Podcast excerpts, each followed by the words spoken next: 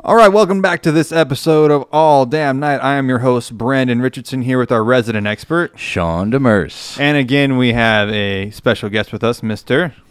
Jeff Yosef. Jeff. Thanks for coming back. We uh, had Jeff on last week. He was our first ever guest, and we, we had so much fun. We're bringing him back again this week. Uh, Jeff is a good longtime friend of mine. He is a uh, up and coming amateur stand up comic, a professional wrestler, a superhero in training, and That I am. and am I missing anything there on that Nope, not pretty sure. resume.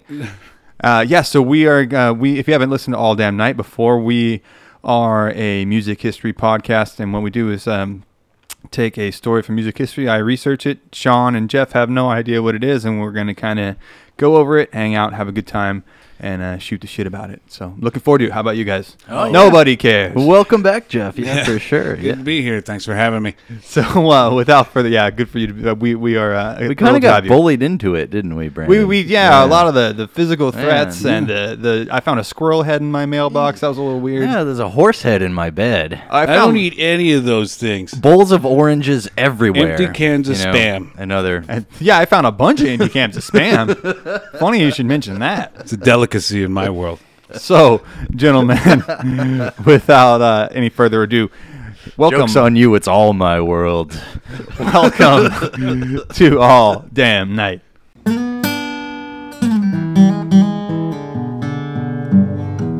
Welcome to all damn night. Two weeks ago today, on July 15th, 2018, the final game of the World Cup was played. Pitting Wait, wait, wait, wait, wait. was a problem. So, are you telling me that you actually believe the World Cup is a real thing? I have seen no evidence to date that it actually exists. I got to tell you, I love where you are going with this. I love it. And no, I do not believe that the World Cup is a real thing. I indeed believe it is a deep state plot run by the Thank you. Illuminati. Mm-hmm. Thank you very much. to keep us all in line. But for the purposes of this episode and kind of keeping a coherent theme here, let's pretend that it is real. So I'll allow it this time. Okay. Okay, so the World Cup final pitted Croatia against France, with France coming out the eventual victor and walking away with their second ever World Cup title. I bet the British are steaming. They're not real happy about it. No, yeah. No, yeah. Okay. Now, They're about to blow up the tunnel, aren't they? Well, let's, I don't know. Let's not go that far. Now, like most good red blooded Americans, I find the notion of France winning anything to be a little confusing. let's face it, for the last 80 years, France has been known for three things food, wine, and surrendering. And Yeah. Um, anything else? Cheese? That's Cheese. food. well, that's, a, That's a food. Yeah. Uh, a Film really law. famous architects and painters. Yeah. Okay, okay, Art. I'll give art, you that. Art Absolutely. is a definitely uh, in the last a big 80 years. subject. Yeah. Okay, I'll go with that. Yeah. Well, Four things. 80 years. 80 years? No. No, No. maybe not Sorry, 80 France, years. you're back Sorry, to I wasn't. Stinky cheese I wasn't cigarettes. listening. Can we start over? So, An overly hairy porn. That's Wow. probably what they come out with. Right. so, they're stuck in vintage era forever. it's retro now. well, now the France- Oh, 90s is considered retro now. That's true. That's true. This is uh, ancient, I guess, by these standards. Uh, while yes, it's hard to Dusty. argue that the summation of modern day French culture, uh, with this summation of od- with mo- of modern day French culture, it's always worth remembering that it, it wasn't always this way. And in fact, for centuries, the French were regarded as one of the most, if not the most, preeminent fighting cultures on the planet. From the Roman or from Fighting the Norman urge conquest. to run away. Well, Oh, that see, that's harsh because we wouldn't have won the American Revolution without the French. Absolutely. And- Yeah, and- I and agree that's- with that one. That's what Okay. we're going to Wholeheartedly. talk about for just a second to kind of set the stage for this. Like from the Norman conquest, the Those medieval cheese- times, cheese-eating bastards. they did us once. They get us two solids, but you know what? uh, I think the debt's been repaid. Uh, well, no, we also got an Eiffel Tower. no, they got an Eiffel I mean, Tower. uh, we got the the Statue, Statue of of Liberty. Do you think we have an Eiffel Tower? Well, I, I mean, I- We have one in Texas. Is that good enough for you? okay, yeah. Okay, I guess we do There's have an a Eiffel couple Tower. replicas all over the place, but uh, Now, isn't everything America's? Thank you, thank you. Okay. I love this. Ep- I love where you're taking this episode so far. Uh, now, the French were known uh, from the times of the medieval times to the French Revolution to the reign and subsequent deposition of Napoleon as a bunch of rowdy, fighting sons of bitches. But all that would change after June 24th. I'm sorry, June 28th. I'm so good with these dates.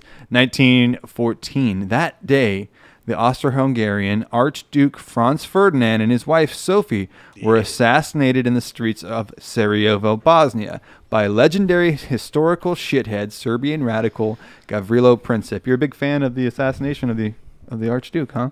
Mm-hmm. Oh, I see. Okay. Yeah. Well, I'm, see, a, I'm a black hand fanatic, you know. Really? okay. So- all right. Strong takes from Jeff. I like this though, but uh, you you kind of if you're if you're walking around downtown Bosnia, don't you think that uh, Well, Bosnia is a country. I assume that it is also a city center because now Actually, the- that the, plot, the plot Take- of his take assassination two. was actually That So, might be you- the single take- worst. take- no, no, no. We're leaving that in. That might be the single most geographically ignorant thing I've ever heard anyone say. so. Well, I'm saying you got to know better if you're gonna go to Bosnia and fuck around. Like, But you think Bosnia is a city? well, no, I didn't think it was a city. Truth be told, I did not, but that's the way it it, it came out. So, I think you think that Bosnia is like a, a, a far a mid east Mayberry. all right, all right, I'll level with you. Can I be honest? I think you've been far too honest I thus was far. no, no, no. I, I'll, I'll level with you. I was thinking that Bosnia was like the Somalian pirates, so I was confusing Bosnia and Somalia. Okay, to okay. be perfectly honest, I could be a little. I, could, I mean, the city of Somalia. okay, the city of Somalia yeah. confused with the metropolis yeah. of Bosnia. Uh, so, within short order, Austria Hungary had declared war against Serbia, and long story short, soon all of the allies of both countries were involved in the world's first truly global conflict uh, Montenegro. Uh, God bless you. Thank you. For more on the origins of World War One, be sure to check out the Blueprint for Armageddon uh, series by Dan Carlin. He's a, he's does a genius job. If you really want World War One explained, that is the uh, the best resource because it's far too complex to cover here. Not Uh, to be confused with the Somalian George Carlin. Right. No, no. Very good point. Very good point. Uh, always astute observations. Suffice to say, by late summer of that year, the whole of the Western European world had become a blood soaked battlefield. New world weapons met old world tactics, meaning brightly uniformed troops would make repeated Napoleonic era charges, like lining up and making a big charge at machine gun nests, sometimes on horseback, all while there was aerial bombing going on and chemical gas attacks. Um, perhaps no country suffered m- worse than France, whose soldiers marched off to war in bright red and blue uniforms, and they didn't even have helmets. They were, in fact, told that they wouldn't need them because by the time the helmets got there, the war would be over. Oh wow! You know what's really cool? Uh, well, I guess it's not really cool, but um, the Middle Eastern fighting forces, not so, not not so much the ancient world, but at least a maybe a thousand years ago, five hundred years ago, they were they were more concerned about ordained armor and bright colors and fancy engravings. Yeah, like the than they- Turkish, uh, the yeah, Ottoman than they army, were with yeah. actual. Yeah, the Ottoman Empire. Yeah, that's Than they that's- were with actual functionality of the army itself. And that's funny because this is really the dissolution of that empire. World War One is where that empire ended. But yeah, until Okay. until that point, like that's they were that's they made a big show of all that because they were a huge power. Yeah, I mean, um, there it, at one time, I bet it was effective to be flashy and, and Absolutely. In, in, uh, conf- it would confuse the the And it's opposing intimidating. Side. Yeah, definitely. Yeah. But the war would not end soon. In fact, it would slog on for four of the most blood soaked and suffering filled years that humankind had seen up till that point.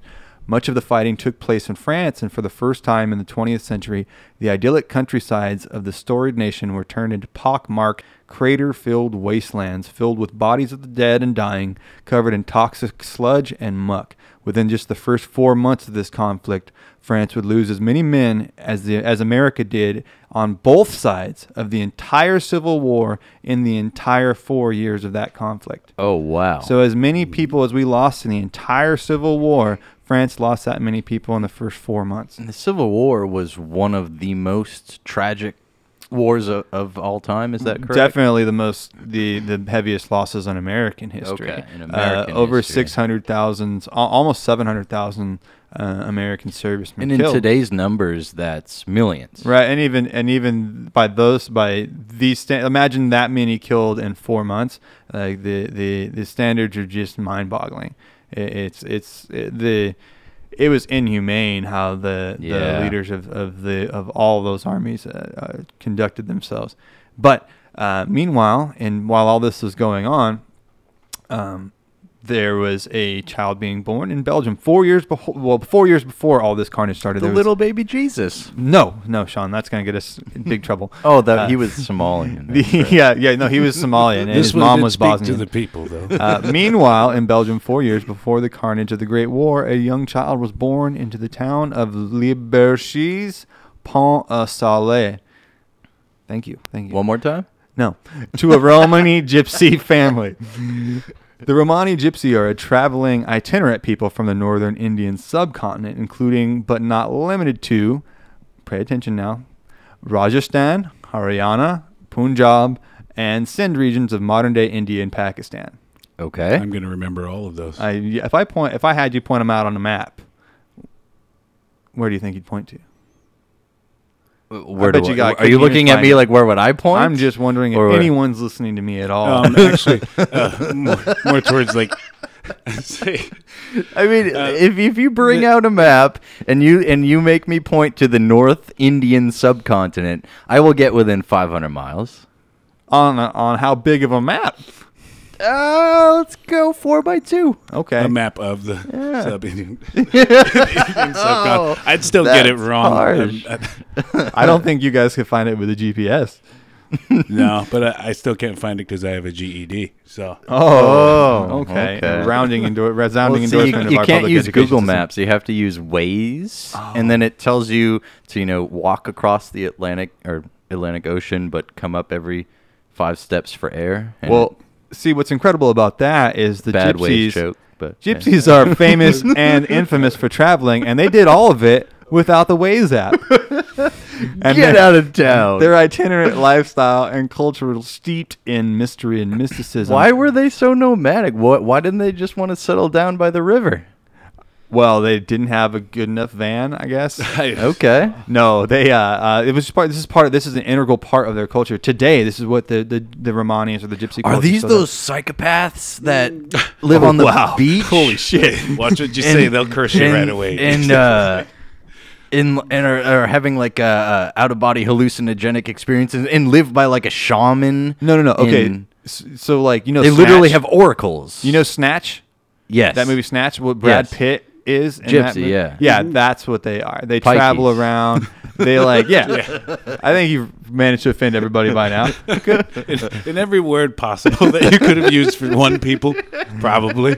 Uh, well, they're viewed Well, with you, Great you Bare were Knuckle talking about a Boxes, let's throw movie. that one I in was there. contextualizing it. What they use that that term in the movie is very fluent. no. That's a great term actually. Too. Yeah. Uh, the Romanians. And he trades a trailer for like everything. They are known for Hold on. values which, to put it mildly, conflict with those of the modern Western world. They are viewed with suspicion and disdain by many, like Sean, for their reputation as vagrants and tricksters, always out to pilfer and profit whatever off of whatever community they find themselves in on a given day. However, they are also celebrated for a fierce independent streak, an incredibly vibrant cultural fashion, and customs and deep musical traditions steeped in exotic rhythms Oh and yeah, that's stringed why we're instruments. here, is it not? Absolutely. Okay. I think. The child born this day in the Belgian countryside in a wooden shack was named Jean Reinhardt, and he would inherit this pride, proud tradition. Reinhardt. Huh. Born to an amateur musician father who played with a few local bands and of whom there exists a photograph, which is pretty cool. A photograph exists Hey. of him. Like Jesse James. It was mentioned several times. I was like, well, this guy's got a photograph. I think there's one of me somewhere in as there. well. Yeah. Uh, the young boy became adept at music at an early age. At an early age, the family had moved to a gypsy camp outside of Paris, France, and they kind of moved around through several of them throughout his entire youth. Can I ask you a question? Sure. How did he lose the other fingers? We'll get to that. Okay. We'll get to that. okay. So, At an early age, the family moved to a gypsy camp, Fran- and, and he taught himself to play the violin, then the banjo, and eventually the guitar. In between teaching himself music, the young man also became renowned for his chicken stealing abilities, a skill that was highly valued and, and still is in the Romani culture. That's that's not Literally- me. That's out of an Literally, actual article. the entire game of Zelda is all about just fucking with chickens. This as boy, well, so. you should. He's he's don't good at care, even guitar, if- but you should see him still chicken. Even to this day, if you can catch a chicken, you're pretty good. At Not chicken safe. You know, I was watching Live PD the a couple weeks, or I guess it was a couple months back, and this this hardcore seasoned veteran cop could not even catch a chicken. So I will give you that. I wonder if his dad was is like standing hard. outside while Django was in like some sweatpants, and he's just like, I don't see why I should have to chase a chicken around. It seems a little silly. It seems a little silly. I don't know why. He's like women weaken legs. and he always talks like Elvis. of The uh, so the young boy gained a measure of renown for his musical prowess in the gypsy camps around Paris. However, the young Jean, John, whatever, soon became colloquially referred Jean. to, as I've kind of just already alluded to, as Django. And Django. by age 12, he started playing professionally under the stage name Django Reinhardt. Django Fett. No, Django Reinhardt. Did Django? Young Django received extremely little in the way of formal schooling, being JJ Three functionally Fingers. yeah. Being functionally illiterate until adulthood, and even then barely reading and writing in French at a grade school level. I However, I, mean, it sounds very similar to me. I barely read and write in French. was going to say, I'm not criticizing him. I can't read and write in French at a grade school level. However, he garnered all he needed uh, musically by watching and mimicking his idols, the legendary gypsy guitarists like Jean Paul Castro and Auguste Gusti. Is that the Malha. guy from Willy Wonka? And the I kind Chocolate of think Factory? so. Augustus Gloot. Now, by 15, he was making his living playing music, and by 17, he had married Florine Bella Mayer. Married at 17. So- well, that's old by then. Fuck. This was a gypsy wedding, and if you're interested on more on gypsy weddings, you can check out the show My Gypsy Wedding on TLC, which used to be the Learning Channel. Oh man, Aren't th- those all take place in New Hampshire and New Jersey. Every one of those episodes. Hey, oh, you're you're uh, an aficionado, are you? No, um, I just happened across an episode because I was trying to Happened learn. across three seasons. I think we learned something about So Jeff elaborate today. a little bit. What what what do they do? Professional wrestler, aspiring comedian, and Gypsy gypsy aficionado. aficionado. They were honestly as crazy as Learning I would have Channel imagined. officiating. Like it was a wild, wild trailer wedding. Like, and it was two first cousins. Sounds like getting a married, party. So I had to change the channel. Oh, see, and you're Bigot. and you're and you're and you're giving me shit. big what? I got big opinions. Bigot. Uh, so at 18, young Django recorded for the That's first a big time. ot. Not a bigot. That's why we keep him around wit like that. Yeah. Sharp as a he's got a rapist sweat. A philanthropist's rip with He's a full-on rapist. full on rapist. Uh, at 18, young Django recorded for the first time playing banjo guitar more in the traditional rhythm fashion, uh, accompanying accordionist Maurice Alexander, Jean Vazade, and Victor Marceau, so three accordionists, and the Huh. singer Maurice Chamel. Soon after, he was receiving substantial acclaim as a young virtuoso. I think the American culture is one of the very few that has nothing to do with the accordion. So uh, this is v- very popular in the rest of the world. Indie bands are starting to try to do it. Like folk punk bands are starting to bring that Okay. back into. Yeah, what's the band that had like an accordion player? Um, I Well- mean, I, I in one of my jazz ensembles, I, I did play with it, literal gypsy accordion player. So this is this guy's a fucking liar. I am not fucking lying about this. Oh my god, it was Oh, called. you just Ching- happened to play with a gypsy accordionist? I'm not even joking. You're just Yeah. making this up and taking the facts as I go. Did I mean, you? I know bands like Devotchka and like Modest Mouse sometimes brings that in, but like more towards like that indie scene that feels illuminated as they play their music. Right. You'll, you'll catch them more in like indie films where you'll hear these, you know, people bringing this instrument into play. the the accordion is in a bunch more. Like, eh, where is it at? Germany, France. Italy, France, Oh, Italy. Yeah, concertina. uh, Spanish, um, Oh yeah, you're right. everywhere. Man, all, it is all everywhere. the all the old world. Well, if it was worth a shit, I guess we'd have it. I think the Germans had it for sure. Oh, for sure. Yeah. And then, so Yeah. I mean, you know, like I've yeah, I've si I I was gonna say like we have a big German population in America, so like Polish. Yeah, we Polish. had. Uh, oh, we got Brazilians use the the concertina. I all beg to the differ, fucking sir. time. I beg to differ. Stephen Urkel, renowned accordionist, Oh, Are you serious? brought it to the masses. I did not know this. Yes, sir. He was actually. Dude, every episode he had, he had an accordion. Did he really know how to play it though? I'm That's sure. my- that's I my can't imagine question. I they didn't- would fake something like that. I mean, it was It was a major motion sitcom. Hollywood. That, No. You know that wasn't a real family, right? Like I said. Could have sworn it was. could have sworn it was the first reality show ever. Now, uh, family matters notwithstanding, Jack Hilton, the What was famed- the theme song to Family Matters? I could. Shaboobity-bop-bop. That's it. I oh my god! I, the only thing I can think of was Full House for the longest time. I've been like, holy Oh shit! No, that's wait. Is fan? Is that fan? everywhere you look, that's Full House, Mm. that's right? Full House, yeah. Okay. eh, Yeah. and Family opens up- Matters is. No. No, but Yeah, Whatever okay. All right. Is that right? Milkman, the Paperboy. No, the Milkman. No, that's, no, that's Full back House. in Full House again. Damn it, we could never escape San Francisco. Be that as it may, Tell that to Clint Eastwood when he tried to get off Alcatraz with those dudes. he made it. He he made it All the way to other Brazil. two, I don't know about Totally those made guys. Now, Jack Hilton, the famous band leader, you might have heard of him, British band leader, came to France specifically to hear young Django throwing down and was so impressed, he offered him a job on the spot, Doing what? playing guitar in his band, playing Oh, banjo in his band. I at this assumed it point. was gardening or something. No, like no, that. no. I'm sure that was part of the side gig where you can make Tow some truck extra money. driver? Maybe. Okay. Now Django's big break had finally come Already already. He's Huh. 18. He's ready to roll. Now peaked kind of early, didn't he? Yeah, a little bit, but before he could leave for England, he went home to get his stuff together and prepare he and his wife for the trip. Now, however, during the time he was gone, Bella had taken to making flowers out of celluloid to decorate their small caravan and sell and make a little extra money. Celluloid, Celluloid. is plastic, right? Yes. What's what's the film? Is that Kodachrome? Uh, you know, I was thinking that too when I was writing that. I something like that, right? Celluloid. Yeah, I thought Yeah, it was something film. like that. Extremely Well- flammable. Yes, sir. Yeah. Now the thing is, it's extremely flammable, like our resident so expert. I was I was, said I here. was talking about this. It's extremely You flammable. seem very Yeah. familiar with it because you are 100% correct. While it was no doubt, it made their home very beautiful. Well, back in my Pansrem days, Oh. I was, you know, burning down as many movie theaters as I could. Well, I'm sure you did a hell of a job. Not really. They're all digital now. Oh, it's true. It's Yeah. true. Go well, figure. now you're in the podcast game. You're out of the theater burning game. And I feel like this market is going to be much more conducive to your talents. Now, while it is no doubt, it not, no doubt beautified their humble home, it was also made into a fiery death trap as celluloid is incredibly See, flammable. This is what I'm talking about. so on November 2nd, Is this how we lost the fingers?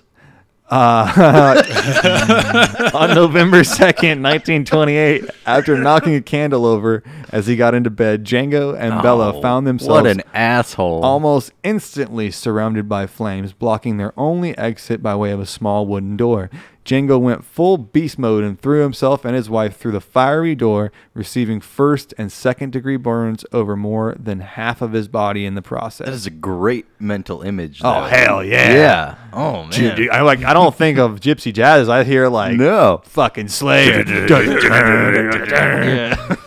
His right leg was actually so badly burned, the doctors suggested amputating it, but Django told them to piss off and moved instead to a nursing home. Commie. Yeah.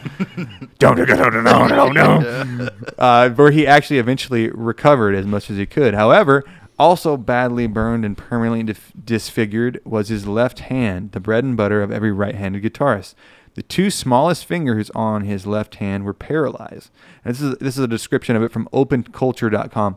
With his two good fingers, he ru- this is his new. He had to develop a new style of playing. Yeah. So with his this is kind of what he worked out. With his two good fingers, he moved rapidly up and down the guitar neck while making very limited use of the two shriveled fingers on chords and double stops and triple stops. He rose above his handicap to create one of the most distinctive instrumental styles in 20th century music. Definitely. Now, Can in- we pause for a moment Yeah, yeah, yeah. here? if we're looking at uh, some lead sheets uh, transcribed by someone I don't know of uh, uh, uh, actually uh, like I said I don't know who this is of of uh, Django Reinhardt.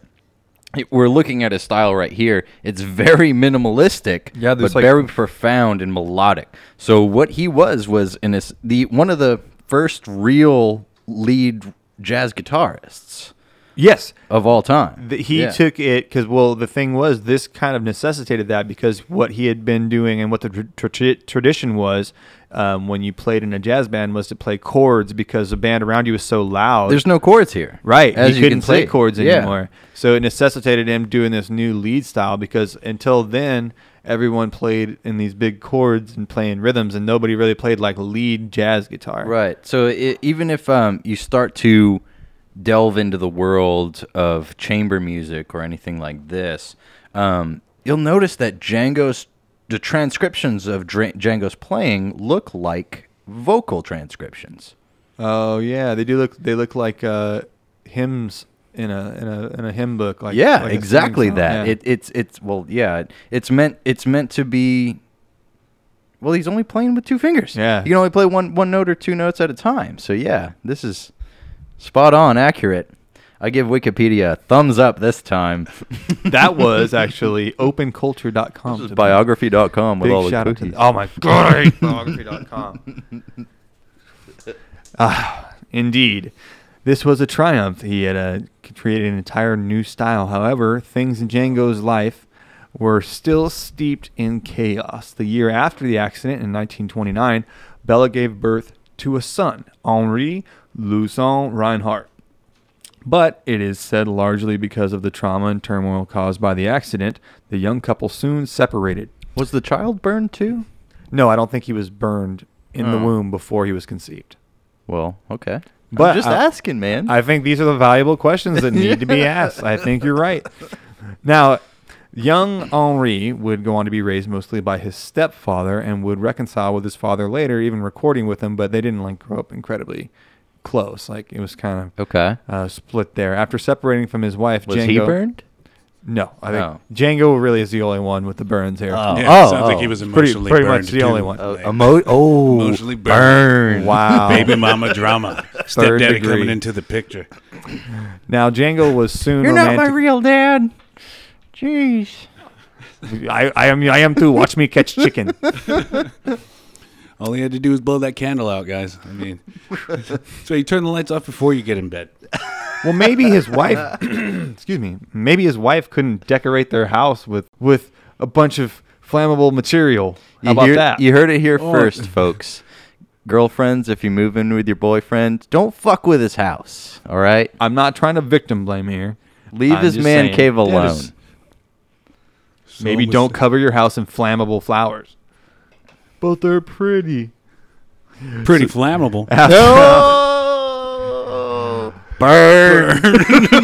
So after separating from his wife, Django was soon romantically involved with a distant cousin.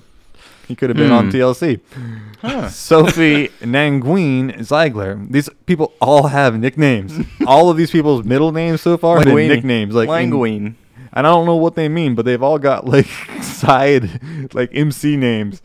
Don't all of their last names come from their lineage, like what their ancestors used to do for a living? No, I think this No, that is would more be- of an Eastern European culture. Like that's a Western European thing. Is Like, it really? Yeah, like like Schneider would be Weaver, or like Okay. if you're a tailor, your na- last name would be Taylor. But I don't think Or that's like- Cooper, you're like a roofer. yeah, or they're not something they're not like that? quite as. Uh, that, this is like a more Easternized culture. Okay, so that's near Somalia. That would be That would nearer explain why nothing Somalia. makes sense. But yeah. So uh, for the next four years, they would travel the French countryside, playing occasional gigs and landing or living hand to mouth.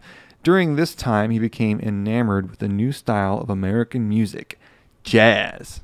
And during this time period, he made the switch from banjo to strictly guitar. There you go, Django. Django's own unique picking style applied to the guitar and influenced by American jazz techniques and tunes began to mold into a style all his own. Do you know which fingers didn't work? S- Yes. Uh, so his his pointer and middle fingers worked, and then the pinky and ring finger did not work. Okay. So he had like a claw thing going on. Well, my theory was is that the guitar was easier for him to play. But now examining what you're just telling me, these are the strongest fingers that you have. Sure, yeah. So I mean, I guess that makes sense too, but yeah. But it, you can see like how it necessitated that real minimalist Yeah. style, and it, like Yeah, yeah. the when you listen to Django stuff, you can't believe it's just a guy with two fingers. I couldn't do that Right. with seven. Uh, so Django's own um, picking style began to uh, mold into a thing all of its own, and by 1934, Django had acquired uh, his trademark Selmer guitar and uh, began playing it with the young Stefan Grappelli, who I have to admit, when I was researching this episode, I thought was a girl, but apparently it's Stefan and not Stephanie. And at the time, he so this made this made this a very confusing story for me for a while. Oh, I'm already confused. Holy shit. Okay, Stefan is a dude, but I thought it was a dude, not a dude. I thought it was a chick, and it's not. It's dude. So but you it- assumed their gender? okay. I did, but when you spell your name like Stephanie, it literally loo- look how it's spelled. It's spelled Stephanie. Oh, oh uh, yeah. It looks like Stephanie. I can see your mistake. So, it's a dude, and he was Huh. a young uh, uh, violinist at the time. Uh, soon, he- they had expanded their Would be. duet into a quintet, and uh, Django's younger brother Joseph, who had all of his fingers, and somehow for, for whatever reason wasn't as good as his brother who had no fingers. Fluffy But he was Joey. the favorite. He probably was. this is stepdad's kid. And uh, another guitarist, uh, Roger Cheput. Anyone wanna slander him any before we move on? I'm sorry, what? Roger Cheput was a piece of shit. and uh, Louis Valla on bass. They called themselves. This is an awesome. name. what? Louis Valla. Valla, not Voila. Blew his ball out on base? V O L A. That's what I heard the first time, too. and then- Louis Ball Out from the And One Jazz Tour. You know what? You know what? Uh, America's greatest gift to the world is America. jazz. Do you know Ah, what Britain's greatest gift to the world is? America. Oh, America. so Eagle they, soars. God. they uh they called themselves the Quintet du Hot Club de France, which often abbreviated, which I don't this often abbreviated to QDHCDF, which is a terrible abbreviation. Easy household name. Yeah. But it meant the Quintet of the Hot Club of France, which is a great name. Hard consonants there. But that's a great name, the Hot Club of France. That's a great name. If you're yeah, like the f- yeah. first jazz group I'm going. sure in in French it sounds great too, but the Quintet du Hot Club de France. Sounds awesome. it wasn't that bad actually. I'm so good at France, it kind of freaks me out. I wonder if I got hit by a bolt of lightning or something. Yeah. Anyhow, could be. they went on to be one of the most popular Called American Justice. and innovative and influential jazz groups in Europe throughout the entire 1930s. Uh, this is from a online article in Paris. On it's all in italics, yes. Uh, in Paris, on the 14th of March 1933, Reinhardt recorded two takes, each of "Parce que je vous aime" and "Si jamais Susie." uh, vocal numbers with lots of guitar fills and guitar support. He used three guitarists along with an accordion lead, a violin, and a bass. So three guitars, a violin. That's that's too much. That's too much string. You know, what's the violin doing? Well, you gotta think like they gotta have a lot of sound because like the way they record back then is just like a single mic. Who was the guy the the wall of sound? Phil Spector. Phil Spector. Okay. He came up with that whole Motown vibe, is that right? Uh, you know, I don't know if Phil Spector. I think you're right. I think he did though. Like He did yeah, because he came that's up how with they it. recorded the Motown tunes was just a central microphone with all these all these band members in one acoustically perfect room. And then if they literally did it in one take. There was no overdubbing or Uh, anything. That's like what they that. were doing Yeah. here too. Uh, in August 1934, he made other recordings with more than one guitar, uh, including the first recording by the quintet. And in both years, the great majority of their recordings featured a wide variety of horns, often multiple horns, uh, of piano, uh, other instruments in there.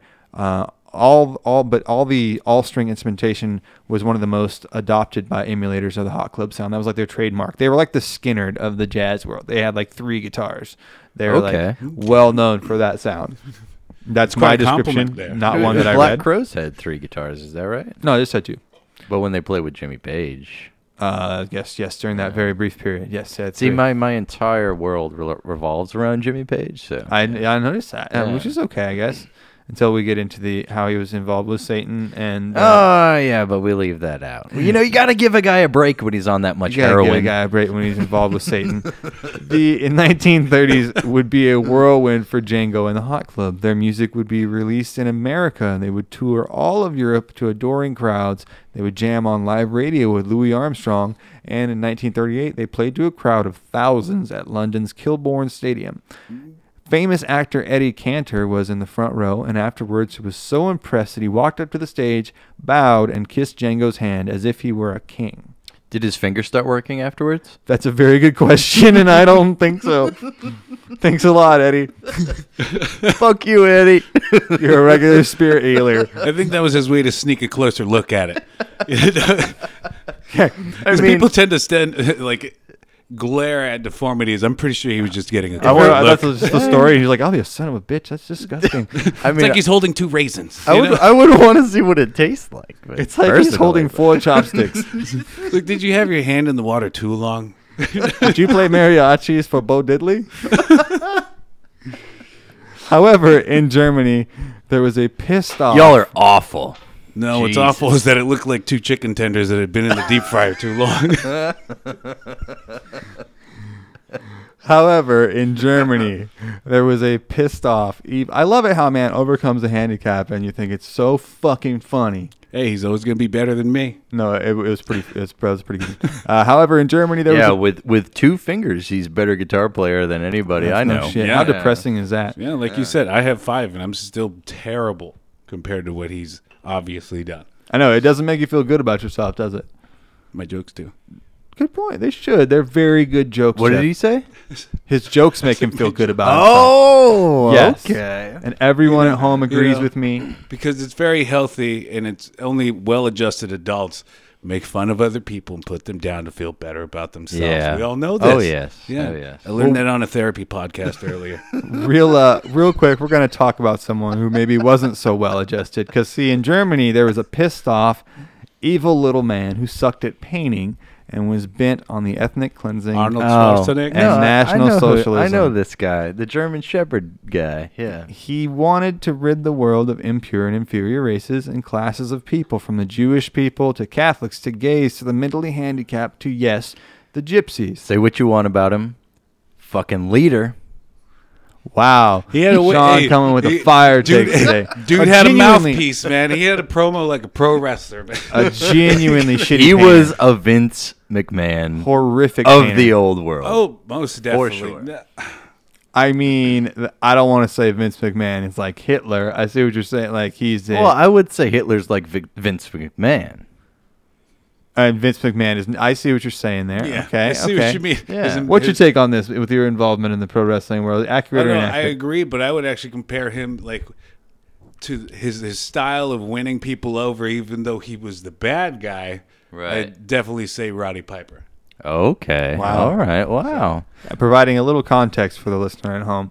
So, Hitler, aka Rowdy Roddy Piper, Hitler, aka the mouthpiece. Uh, uh, I've always been a fan of Cactus I can't see Jack. how Roddy Roddy Piper has anything to do with no, Hitler. I just I just mean like he was supposed to go over. You know, he was he was a massive I'm- heel, especially in uh, you know the late '80s. oh, absolutely. I mean, the coconut smashing over um, oh, S- S- Snooker's head. little known fact: Hitler started that. Yeah, I'm pretty he sure. started the coconut He smash. used to smash the coconuts over the dogs. That's where it started. and then he people would paint loved them. it. They Yeah, loved it. Then. They really did. They So- bought his art up like on, crazy. uh, on September 1st, And- 1939, this little shithead who was named Adolf Hitler sent his thugs to invade Poland and thus set off what would be World War II. At the time, Reinhardt was touring with the Hot Club in England, but he rushed back to Paris at the news, and his guitar or his uh, violin player Grappelli remained in England. The two would not see each other again until World's End in 1945. I think Little Jeff has something to say. Just, just a little, just a little snippet. He's been waving his little- arms. Look at me. Here I am. Um, little fun fact: first German soldier to ever die in World War II was actually shot by a Japanese soldier. Really? Wow. That must mean that the Japanese probably think all white people look the same. Fair enough. So in Paris, I mean, I mean, we kind of do. we do. Fair enough. Yeah. In uh-huh. Paris, uh, Reinhardt replaced Grappelli's violin with the clarinet of Hubert Raustings and, and carried on gigging. He married Sophie Zeigler. I don't know who any of those people are. It's it's Hubert Raust. So if we wanted to look them up, like how would we spell this out? You Okay. know, even uh, close to it. H U B E R T Raustings. Okay. Yeah. Thank you. I, am looking at the spelling. I wouldn't be able to phonics that, man. Like, So in Paris, Reinhardt replaced Grappelli's violin with the clarinet of Eubel Raustings and carried on gigging. He married Sophie Zeigler and had a son, Babich Reinhardt. Can somebody take the marbles out of Brandon's mouth, please? This I think he's entire- having a stroke. Do you smell smoke, my friend? I smell burning tires and orange peels.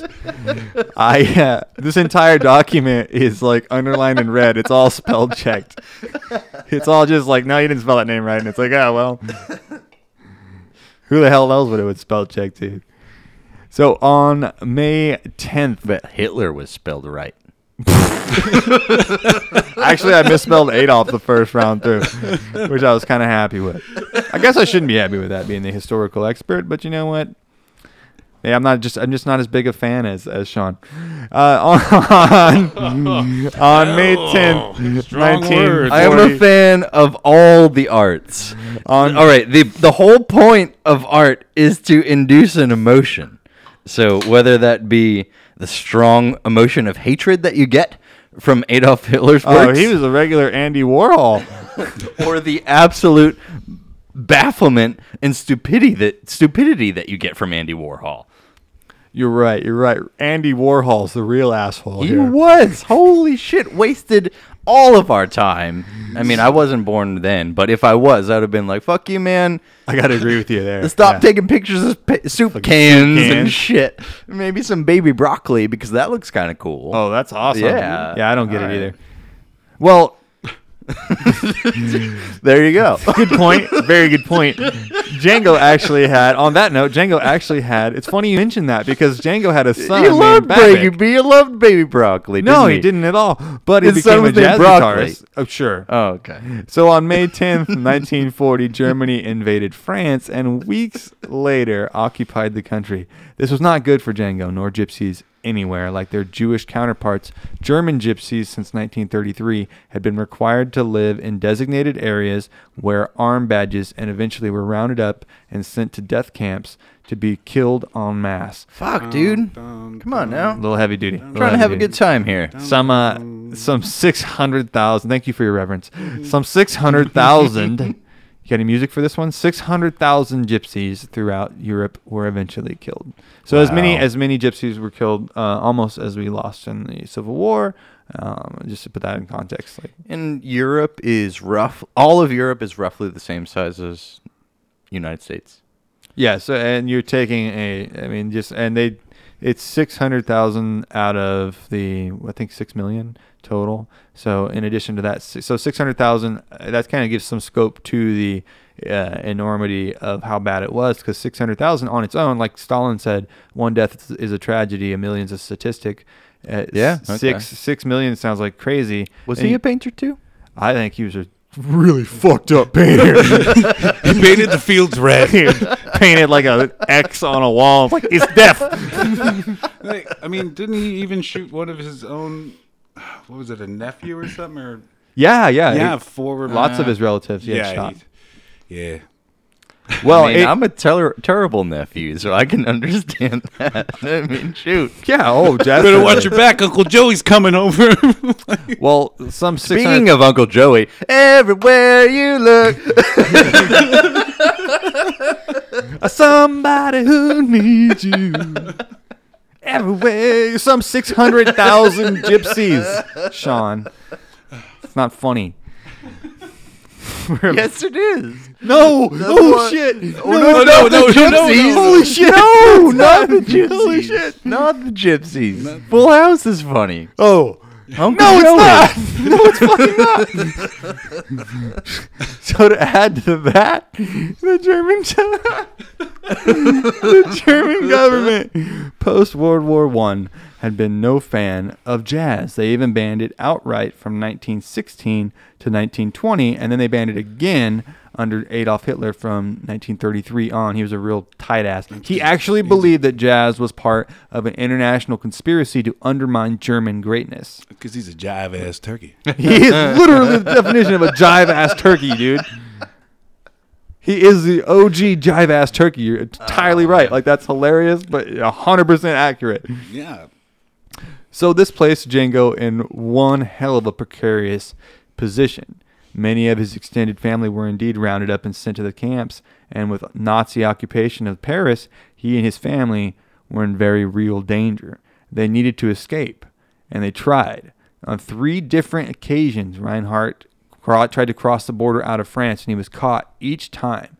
And because those arresting him, I imagine he was underneath like a room service cart. he tried the to first hide in a time, saxophone. and then a saxophone the second time, or a guitar case. Yeah, that was. a I'm good pretty one. sure he was the And, Pink like, Panther. A Pink Panther. Da-dum, da-dum, da-dum. Mm-hmm. A little gypsy Yes, we all guitar know riff. the song, Brandon. We all know. The A little song. gypsy guitar riff over there.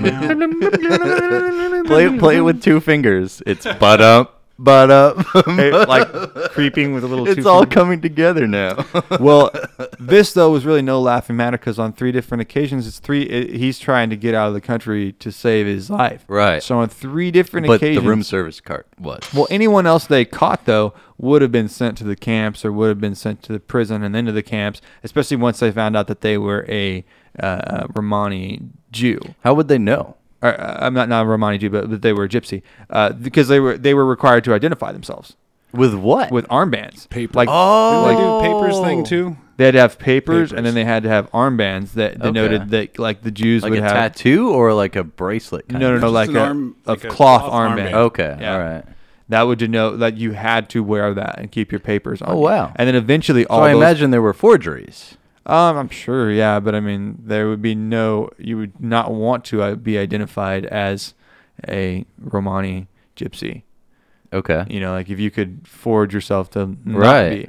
But obviously, he he was he was a famous uh, Romani gypsy, but it ended up working out in his favor. Any, anybody else would have been taken to the camps, and because each time uh, it, the people that captured him knew who he was, they just kind of sent him back and said like, "Well, don't." cross Oh here." yeah.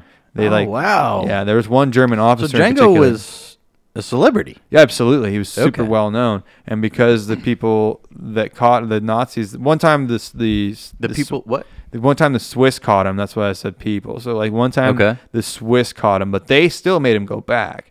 And then the other two times German officers caught him, and they were actually fans of his, and were like, well, just go back and. You know, we'll let you, we'll let you go. But The Germans is who they were trying to avoid. right because this right? is it, it seems even even nazis loved to listen to music their parents didn't like so the guys that were nazi officers at this time had grown up listening to django reinhardt and the hot club Oh wow. they were like the, mer- the the music that their parents didn't like so of course they knew django and they were like well shit What's the? Is it uh, black or white? The music video where the kid's like, "Eat this," and he shoves in the tape, Michael Jackson's tape, and it's.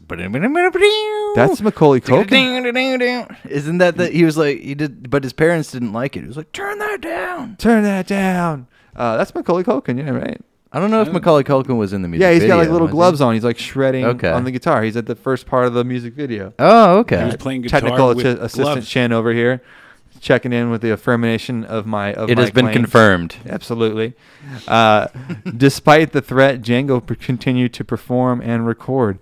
Reinhardt continued playing and composing. One of his songs, Nueges, became an unofficial anthem in Paris to signify hope for liberation.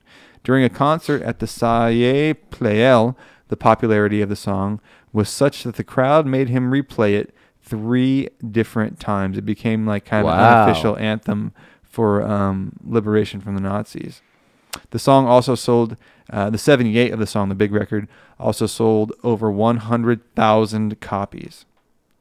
It became like a real. Where? In France. It became like a real political stance to Oh wow. sing that song, to own that record.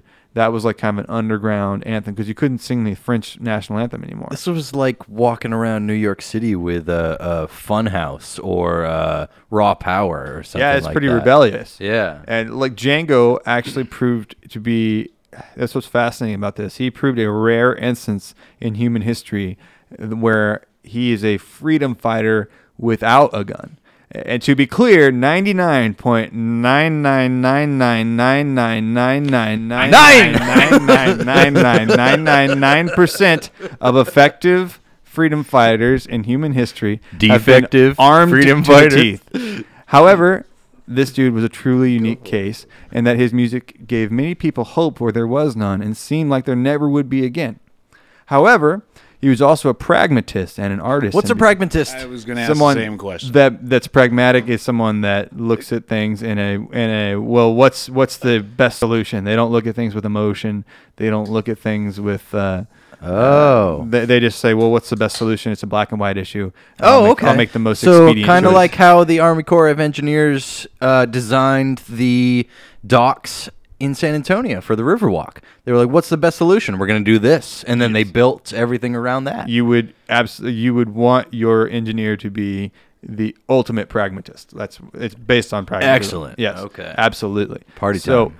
he's a pragmatist and an artist, and because he knew the Nazis were no fans of jazz, he ventured into other styles during this time. He wrote a mass for the gypsies, um, kind of like a theatrical thing, and uh, a symphony.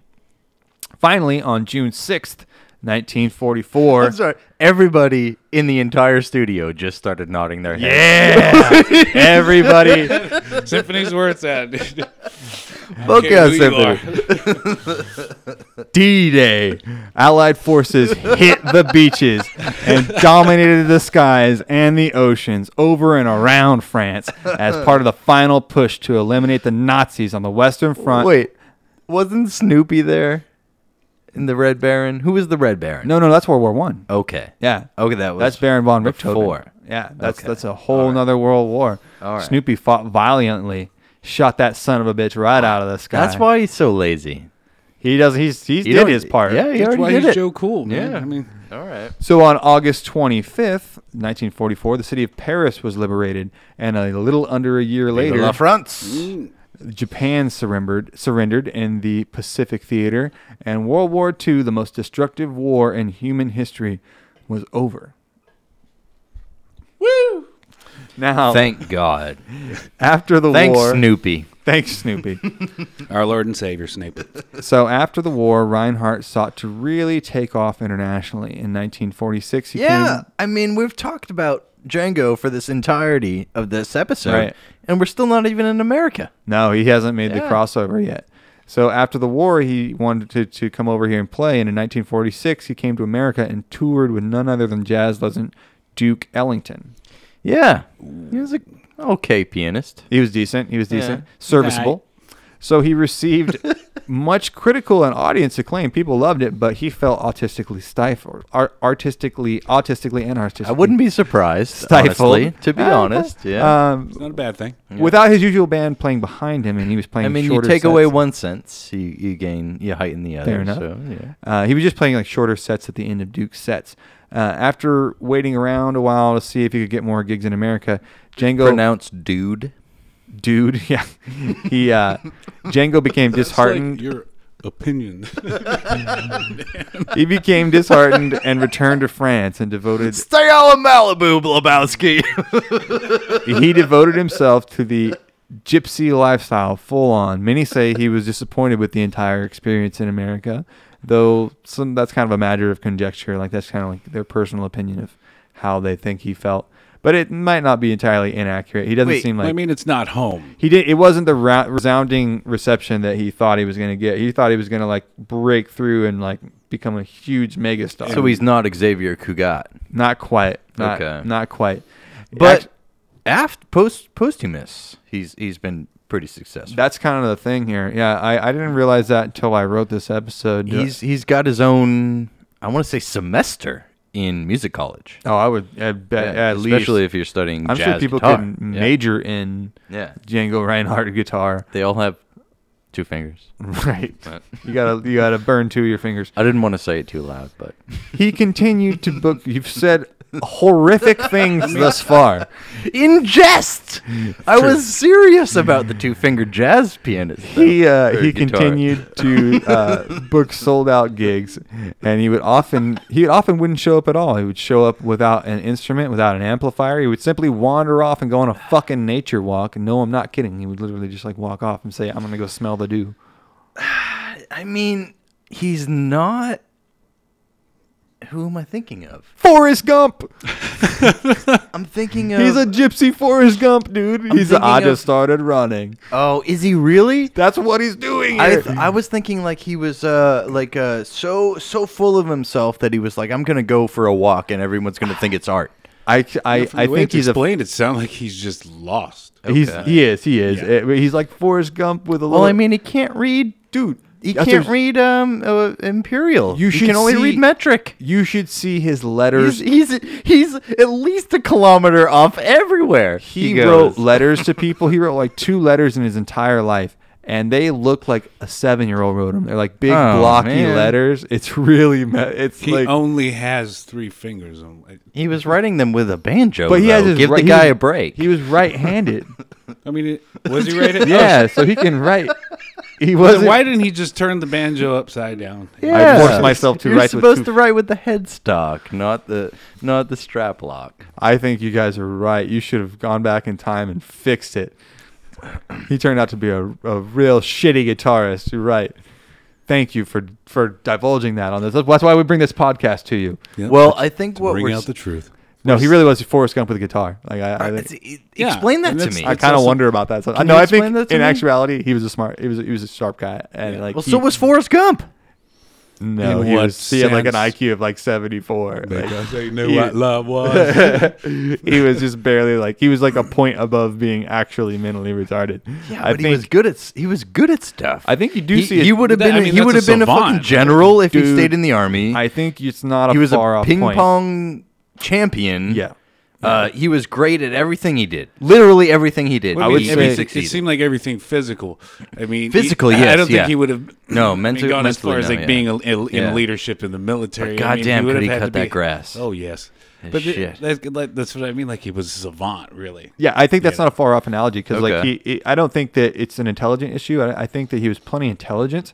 I just think that yeah, I think there was probably a tinge of some ki- like you said. n- I don't know. I don't know autism or something. Maybe Uh, he got burned. and this so is a Forrest cultural Gump was thing. trying to save Gen A. No, it's a cultural thing. It's like because the, the gypsies don't take schedules seriously. They don't take, um, like they don't live by the standards. don't espe- they share everything? Is that not? It's correct? not like entirely communal, but it is I thought they entirely just had transient. community law, like uh, Yeah. like a ruling within their. and they don't abide Culture. by like the laws of the country. So if you fuck up, you got to deal with your neighbor. Yeah. you're not dealing with I'm the sure court. there was like Okay. a high family member that they would. and they Right. don't, so like the notion of like you have a sold out concert wouldn't mean to him culturally what, what it means to us.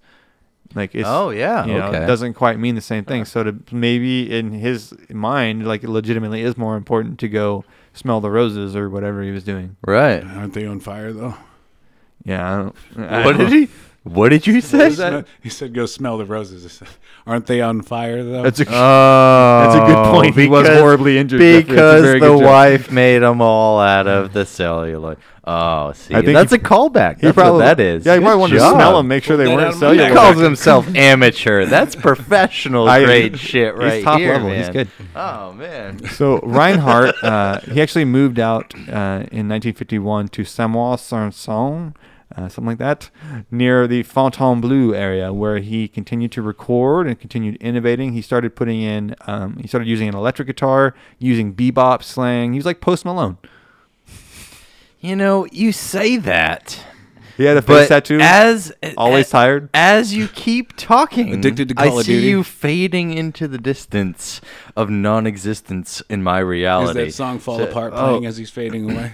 I'm sorry. It's Ma- more like a Marty McFly kind of thing. Like the more you talk about shit like that, the less that you appear. I kind of fade from the picture.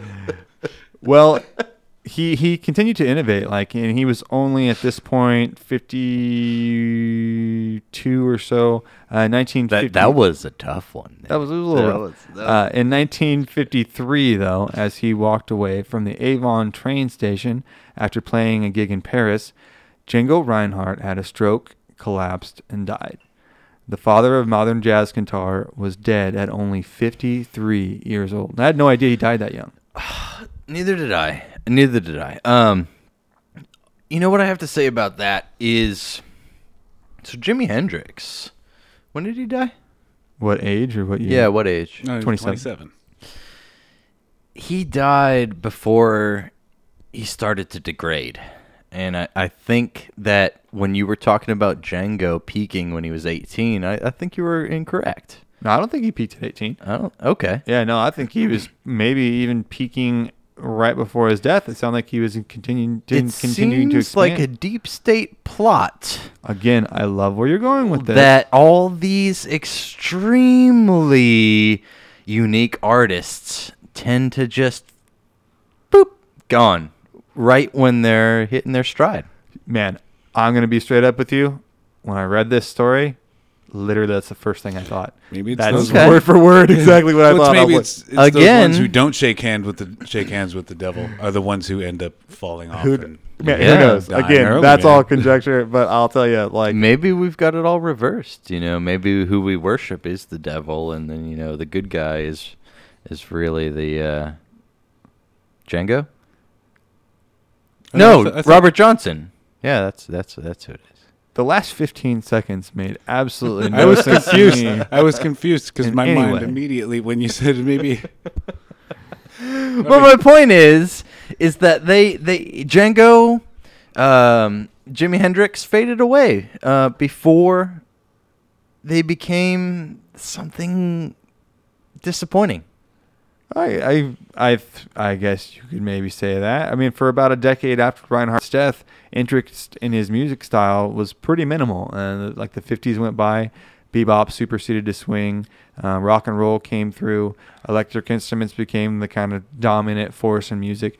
But about But? 10 years later, in the mid 60s, a revival of sorts occurred, and many artists They were who- calling it retro. I don't even know if it was retro at that point. It was Vintage. like yeah, you but didn't e- even bring up disco. I noticed, but thanks. it's the mid 60s. There are some good disco songs. Hell yeah. All right, all Very right. true. Uh, many artists would go on to shape the modern music scene. They held him as a, uh, an influence and a hero. Uh, Django's innovation and brilliance would uh, extend well into the 21st century. There are many festivals and tribute concerts today. Uh, his his devotees. This is from another online article, but his devotees are uh, include jo- Julian Brahm, who's a famous classical guitarist, uh, Chet Atkins, a famous country guitarist. The Allman Brothers song "Jessica" was written as a uh, by Dickie Betts as a tribute to Reinhardt. Uh, Woody Allen's 1999 film "Sweet and Lowdown," the story of Django Reinhardt-like character, uh, mentions Reinhardt and includes actual footage and actual recordings of uh, of Reinhardt in the film. And Woody Allen said that Django was such a definitive genius on the guitar, and the depth of his gift was so spectacular.